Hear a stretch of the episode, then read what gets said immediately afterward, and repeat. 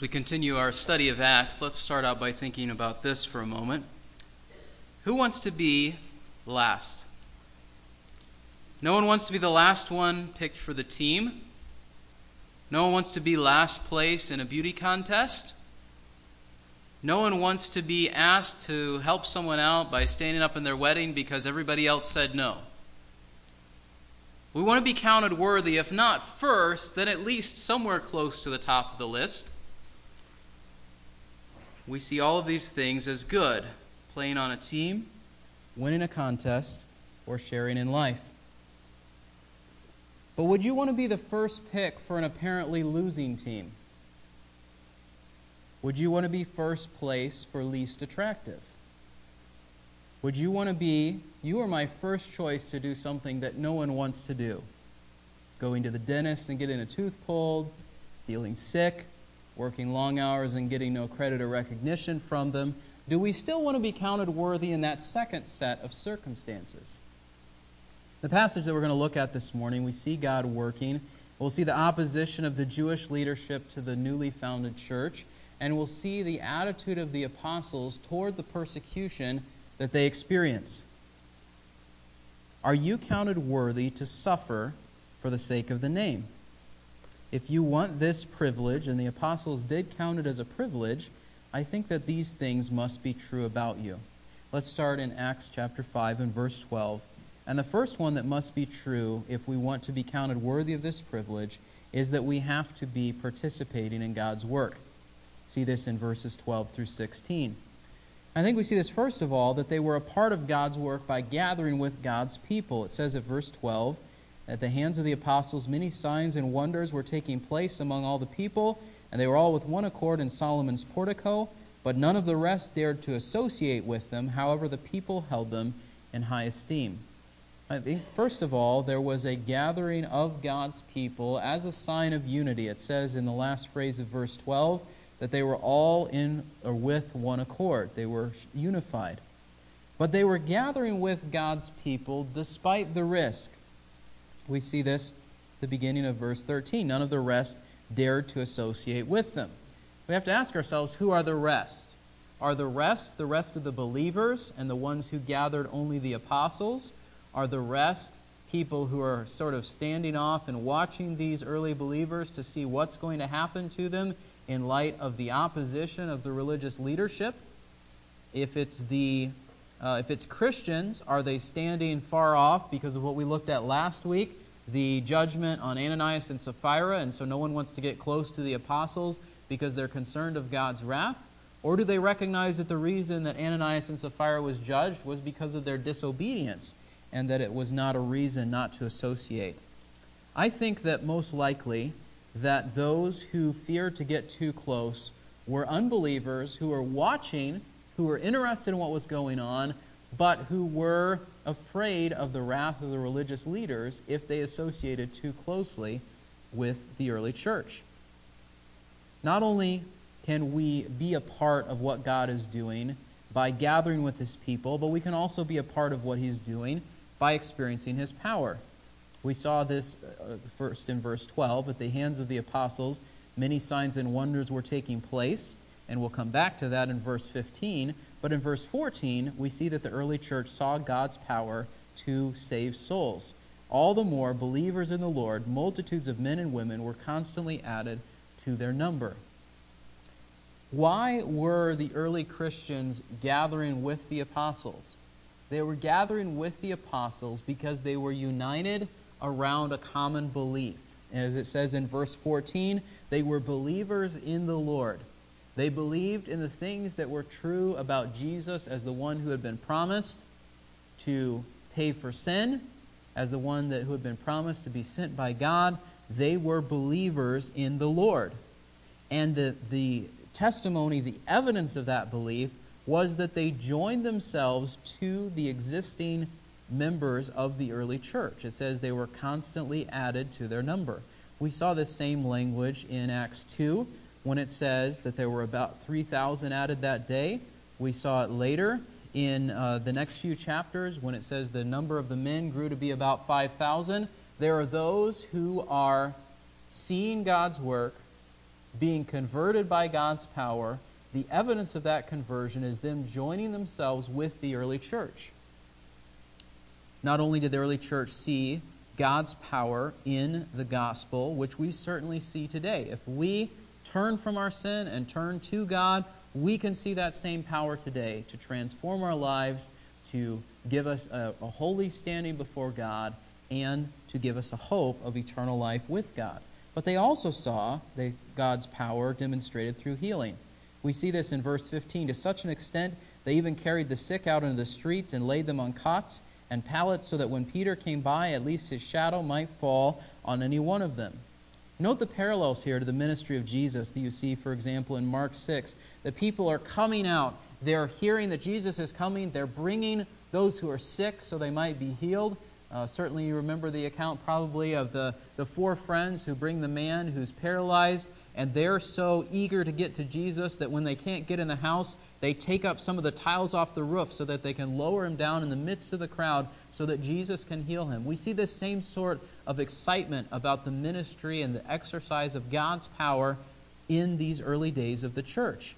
And this, uh, that even Peter's shadow would fall on him, uh, brings to mind the, the instance where a woman was healed just by touching the edge of Jesus' robe, or what Paul uh, will see later in Acts 17, that, uh, or uh, later in the book of Acts, that even things that were near him, he, people were taking those and people were being healed. Now, what's the difference between uh, these sorts of healings and healings that we might uh, hear of today? And the difference is this.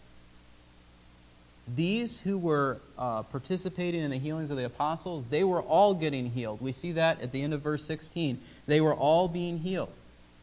Furthermore, it's as though the power of God was spilling out of the apostles so much that just being close to them was enough for them to be healed.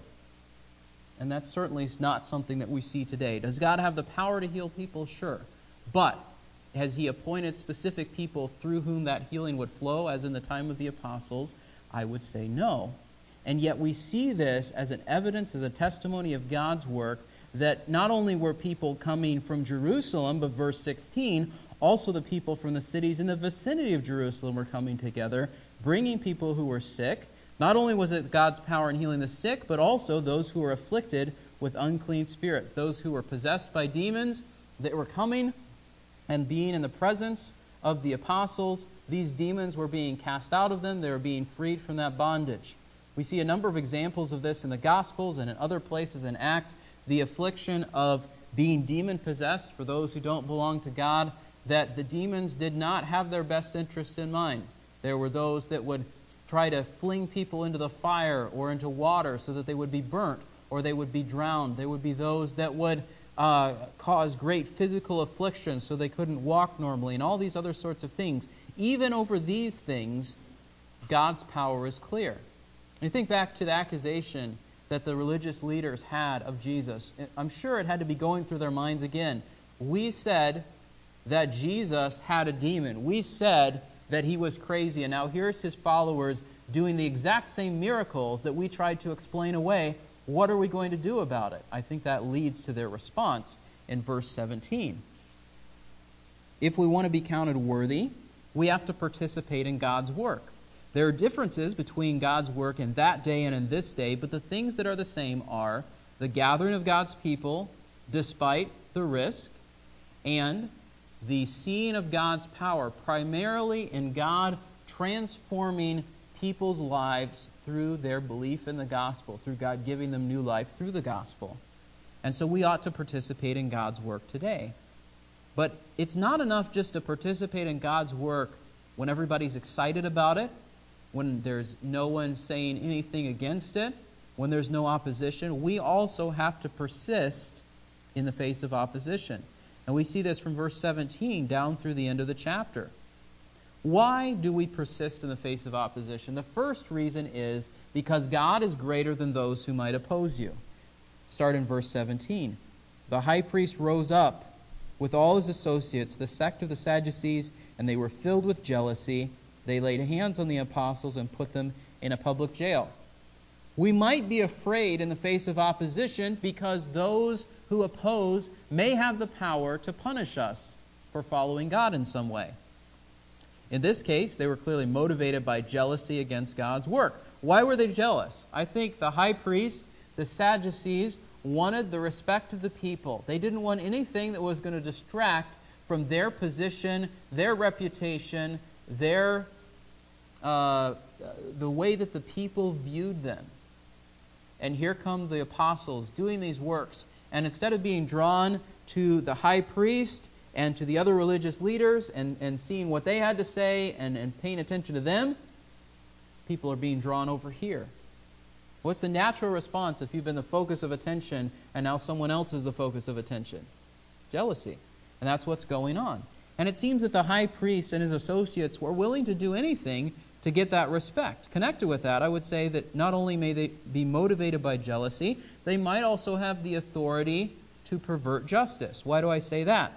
Well, clearly they had the authority to arrest the apostles, verse 18. They laid hands on them.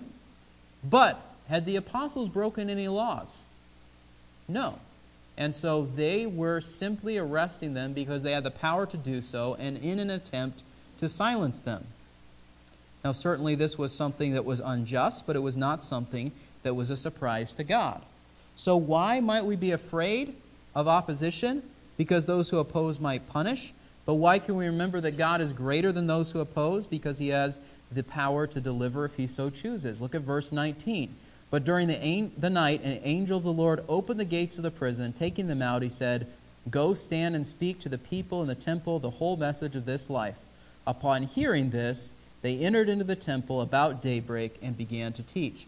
God can deliver you if he chooses to do so from those who oppose. Why do I say that? God has power that the lost can't or won't believe in.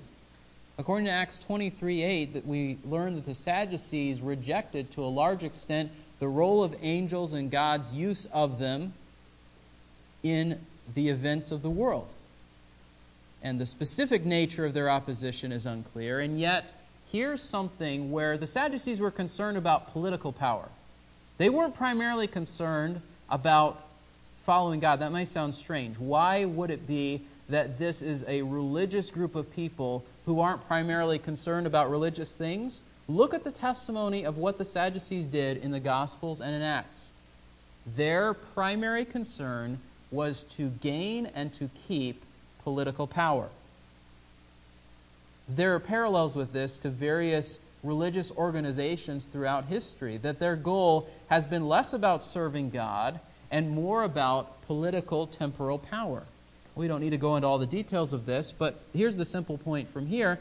They would not have expected God to send an angel to deliver the apostles because their focus was materialistic. It was on the here and now. It was about how can we maintain control over the people and stay in good standing with Rome. Those seem to be their primary concerns. And here God sends an angel and works miraculously to deliver the apostles.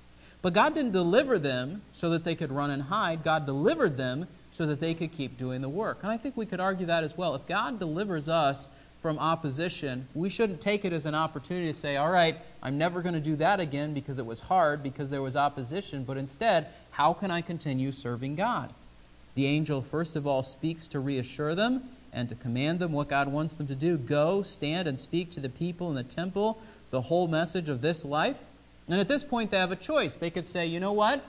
Maybe it would be easier and more safe and less risky if instead of going to the temple, which is the exact spot that they're going to be watching for us when they discover that we've escaped, maybe we should go somewhere else. Maybe to another part of Judea maybe to an entirely different region, maybe that would be a better idea.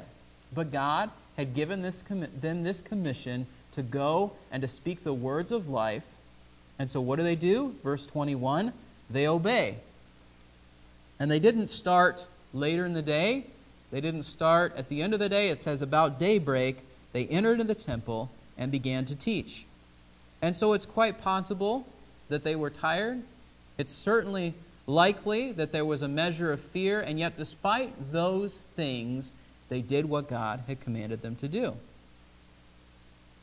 We see that God's deliverance, furthermore, is confusing to those who oppose his work. We see this starting in the second half of verse 21. Now, when the high priest and his associates came, they called the council together, even all the senate of the sons of Israel, and sent orders to the prison house for them to be brought. But the officers who came did not find them in the prison, and they returned and reported back, saying, We found the prison house locked quite securely, and the guards standing at the doors. But when we had opened up, we found no one inside. Now, when the captain of the temple guard and the chief priests heard these words, they were greatly perplexed about them as to what would come of this. What do we see from these verses? Men act according to their plans. Verse 25 and 26 But someone came and reported to them, The men whom you put in prison are standing in the temple and teaching the people. Then the captain went along with the officers and proceeded to bring them back without violence, for they were afraid of the people that they might be stoned. God's intervention didn't fit with their plans, and yet they seemed to stick with it and say, Well, we're going to go ahead with what we we're going to do anyway.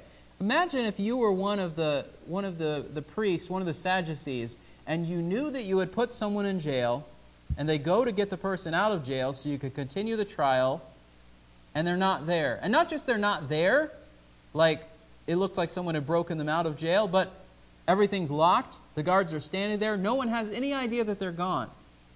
Do you think that would make you potentially question whether your goals and purposes and focus in life was the correct one? if your goal was focused on the things of this life and potentially not having much concern about God and supernatural things and, and what would be pleasing to Him, you would think that it would cause them to at least pause for a moment, but they go right back to their first plan. All right, let's, let's question them. But they're a little more wary at this point. They're a little more hesitant.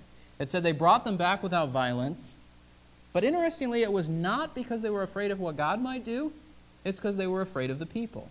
And we see in this again parallels between the ministry of the apostles and the ministry of Jesus. In the early days of Jesus' ministry, the religious leaders feared the people. They didn't want to come after Jesus. They certainly started out by despising him and continued to hating him and moving toward wanting to murder him, but their malice was restrained for a long time because Jesus had the favor of the people. And so, ironically, God uses the fact that they feared the people instead of God to restrain them and to protect the apostles, at least at this point. I think we have to see also that God's purpose is more important than threats.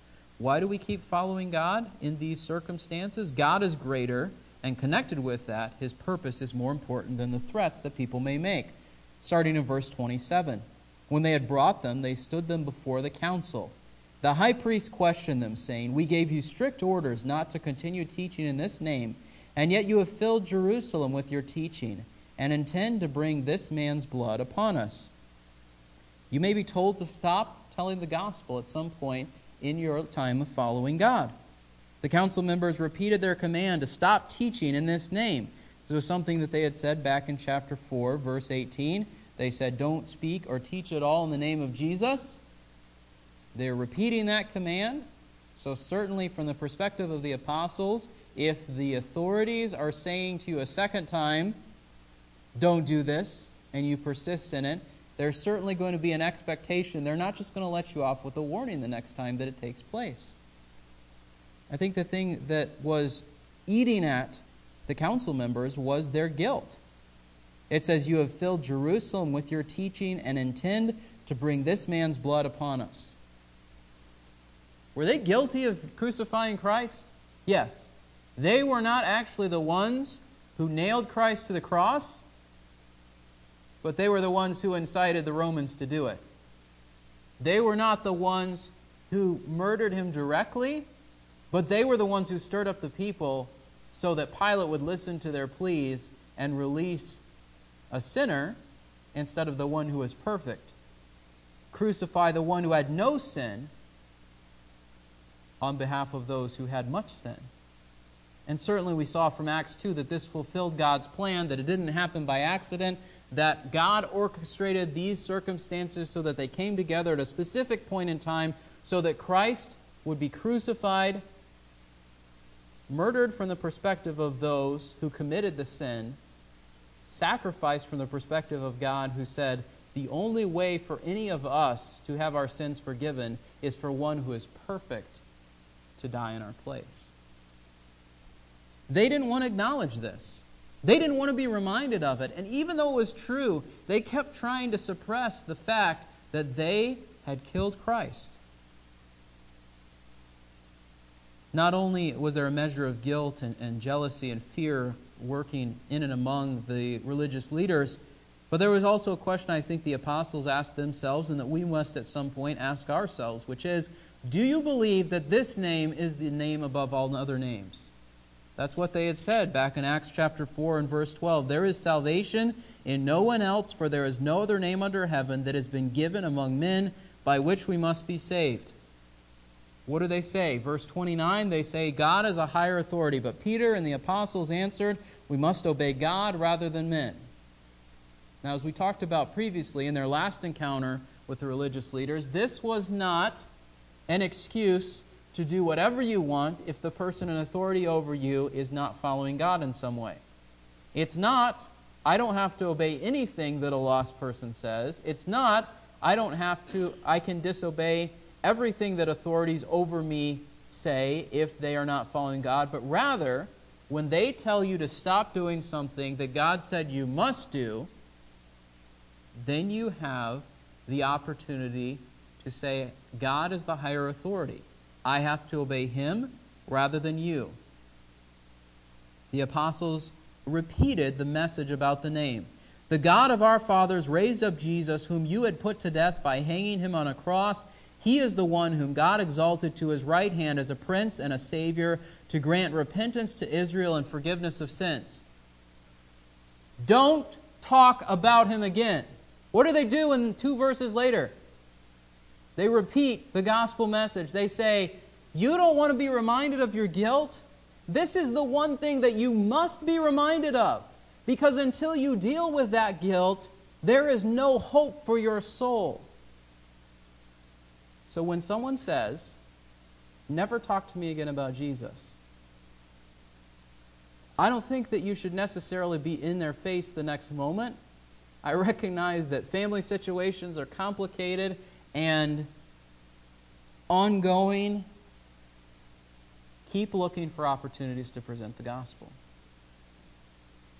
Because if Jesus is the only name by which we can be saved, and if dealing with our guilt before God is the one thing that must take place before we can be in a right relationship with Him, how can we do anything but continue to proclaim the gospel message? They repeated furthermore their commission from God, and, and this was in some ways unique to them, but not disconnected with what God has commanded us today to continue in. It says, We are witnesses of these things, and so is the Holy Spirit, whom God has given to those who obey Him how does this connect with how the book started? Acts 1 8. The Spirit will come upon you and you will be my witnesses. They had a very clear sense that that was God's purpose for them. And while our sphere of witness and some of the ways that it looks in the day to day working out of it are different today than in the ministry of the apostles, the same Spirit who worked in them is the same Spirit who works in us the same commission that God gave them, the same message that they were to take, we too ought to take that message to people around us today.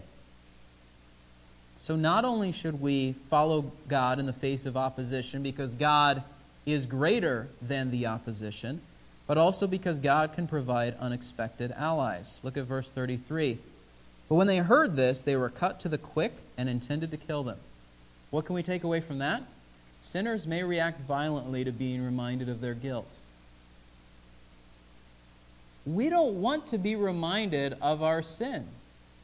We want to think well of ourselves. One of the hardest things to do is when someone says, Hey, I did something wrong, and your response is to say, You're right. Because we want to make excuses for ourselves. We want to go after that person and say, But you did this, this, and this.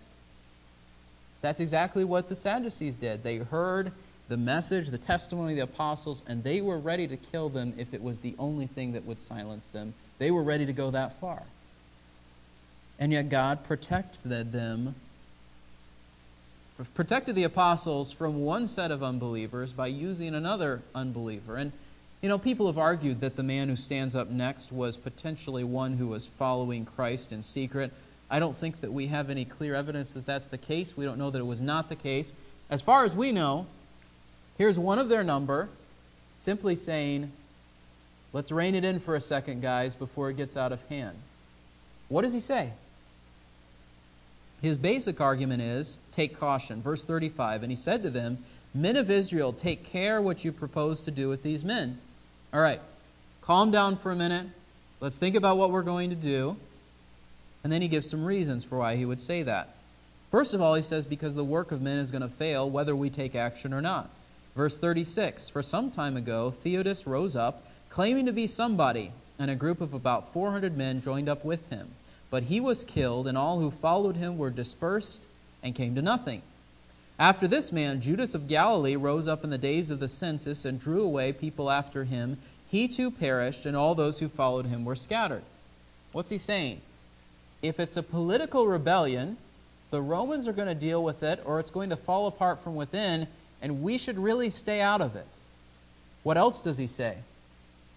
Verse 38 So in the present case, I say to you, stay away from these men and let them alone, for if this plan or action is of men, it will be overthrown. But if it is of God, you will not be able to overthrow them, or else you may even be found fighting against God. What does he say? He says the work of God is going to succeed even if we oppose it. The work of men will fail even if we don't intervene, and the work of God is going to succeed even if we oppose it. And then not only is it going to take place anyway, but we're going to be found to be opposing God. He seems to be the only one in the council, at least the only one we have record of, that is thinking about the fact that there is at least the possibility that these things are true and that this is God's work and that they should not be opposing it. Everybody else is so wrapped up in consolidating their political power and having a good reputation with the people and all of these other sorts of things that they seem to not be recognizing the reality that these things are truly from God. And yet Gamaliel says, let's stop and think about this for a minute. Just a side note, this was the same Gamaliel who trained Paul, who becomes a key character later in the book of Acts. Not only should we follow God in the face of opposition because God is greater, because God can raise up unexpected allies to help us, but then finally, because God is worth temporary suffering. They took his advice. And after calling the apostles in, they flogged them and ordered them not to speak in the name of Jesus and then released them. What is verse 40 reminding us of? You will suffer as a Christian. And say, I haven't suffered yet. At some point in your life, whether to a greater or lesser extent, you will suffer as a Christian.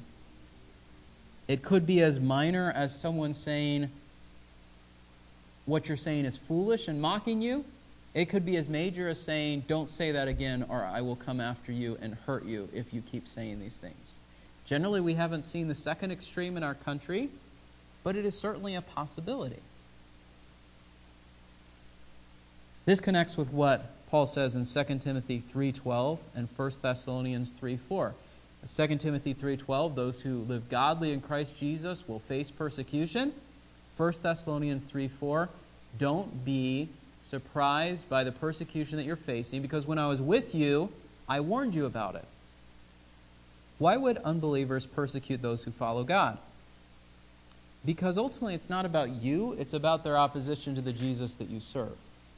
Jesus put it this way If they hated me, they will hate you. The servant is not greater than his master. So if you want to associate yourself with Jesus, the opposition, the hatred that people have toward him toward the message that he's the only way, toward all the truth that the Bible reveals about him, at some point, that's not going to just be directed toward him, it will also be directed toward you. This is, I think, is an important question for us to, to ask ourselves as we profess to follow God. Am I only willing to follow God when it's easy? Am I only willing to follow God if life goes the way I want it to go? Am I only willing to follow God as long as nobody opposes me? I would argue that there's an extent to which a faith that says, I only follow God when it's easy, no one says no to me, and all these sorts of things, is not the sort of faith that we see described here in the book of Acts. Does this mean that we seek out suffering unnecessarily? No. But does it mean that we hide who God is, what He's done in our lives, and the message of the gospel simply because it will be harder if we, if we explain it to people? No, we can't do that. Furthermore, and this is perhaps an even harder truth to consider, you should rejoice when you suffer. Look at verse 41. So they went on their way from the presence of the council, rejoicing that they had been considered worthy to suffer shame for his name.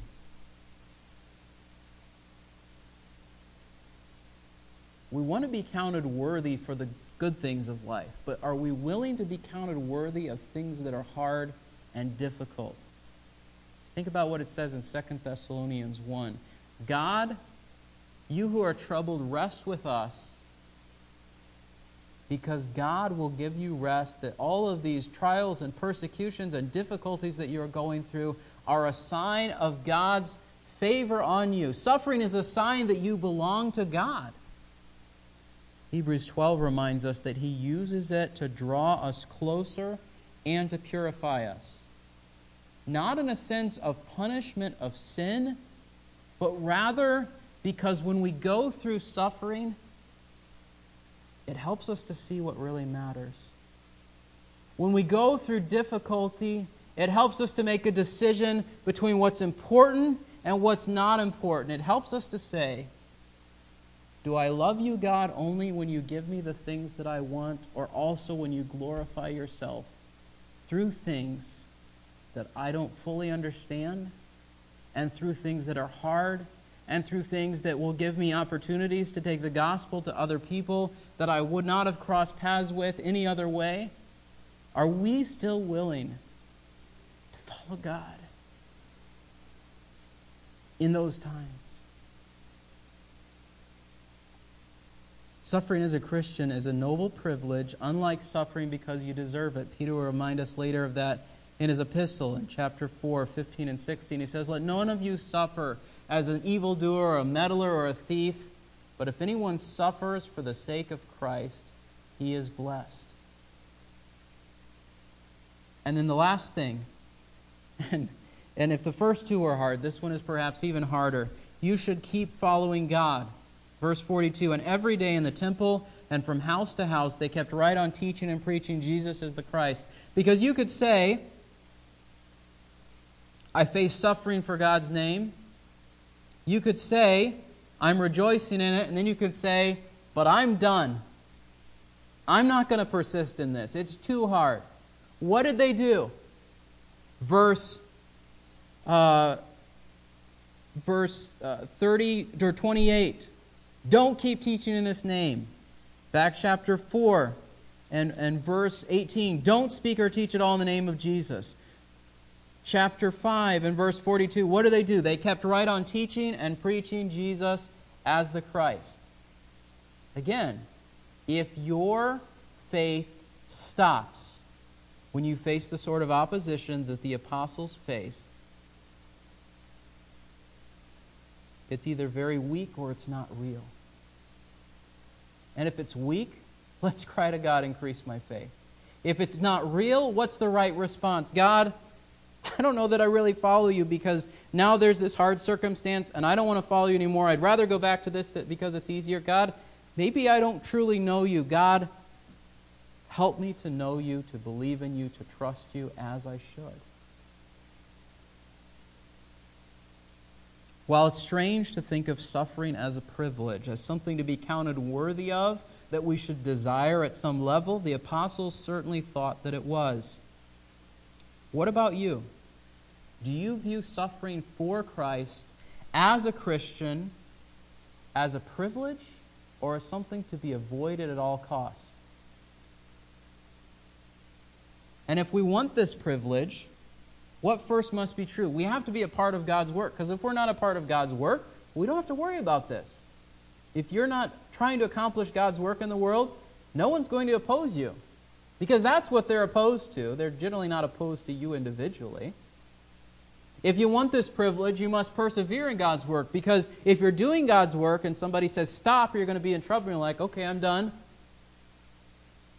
You're not going to face this sort of suffering because you, you, you give in and, and so the tension is off and they say, all right, you're, we don't have to worry about you. We're not going to come after you. What is this passage saying? I think it's saying, count yourself privileged if you suffer for Christ. Stay faithful in his work that you might share in both the suffering and the glory to follow.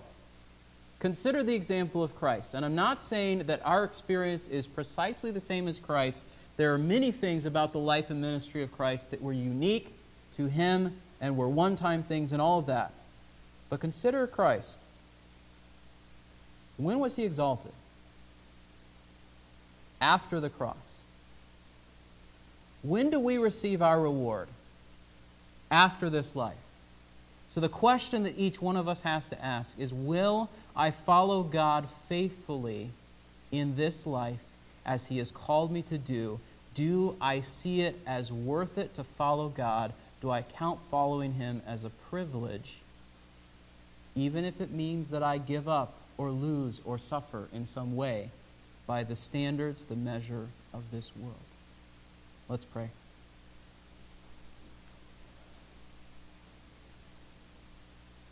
Lord, these are difficult truths to consider, and yet I think that they are timely truths for us to think about, ponder, be changed by. Lord, we want to follow you if it's going to make life easier. If you're the answer to conflict in marriage, if you're the answer to money problems, if you're the answer to uh, making success, having success in business, getting the, the, the things that we want out of life, who wouldn't want that? But if following you means that not only may we, not, we may not get all of those things, we may actually lose some of the things that we hold dear, are we still willing to follow you? And it's not that this is in some sort of vindictive way. It's not as though you're coming after us to punish us or make us miserable because we follow you, but rather because you use the circumstances and the trials and the difficulties of this life to produce in us endurance, to strengthen our faith, to cause us to testify of you more faithfully and more fully. Lord, my hope and prayer is that every one of us here today would know you as our Savior and as our God. Because if we do, if we are trusting in Jesus and what He did in our place, then even though we may face insurmountable obstacles in life, even though we may go through things that are so hard, we can be confident that our home in heaven is secure, that our relationship with you is strong and that we need not fear the unknown because you are a God who sees the end from the beginning. And even if we don't see our next step, you see it, and you are there with us, strengthening us, upholding us, accomplishing your work in us. Lord, we pray that you might increase our faith. We pray this in Christ's name. Amen.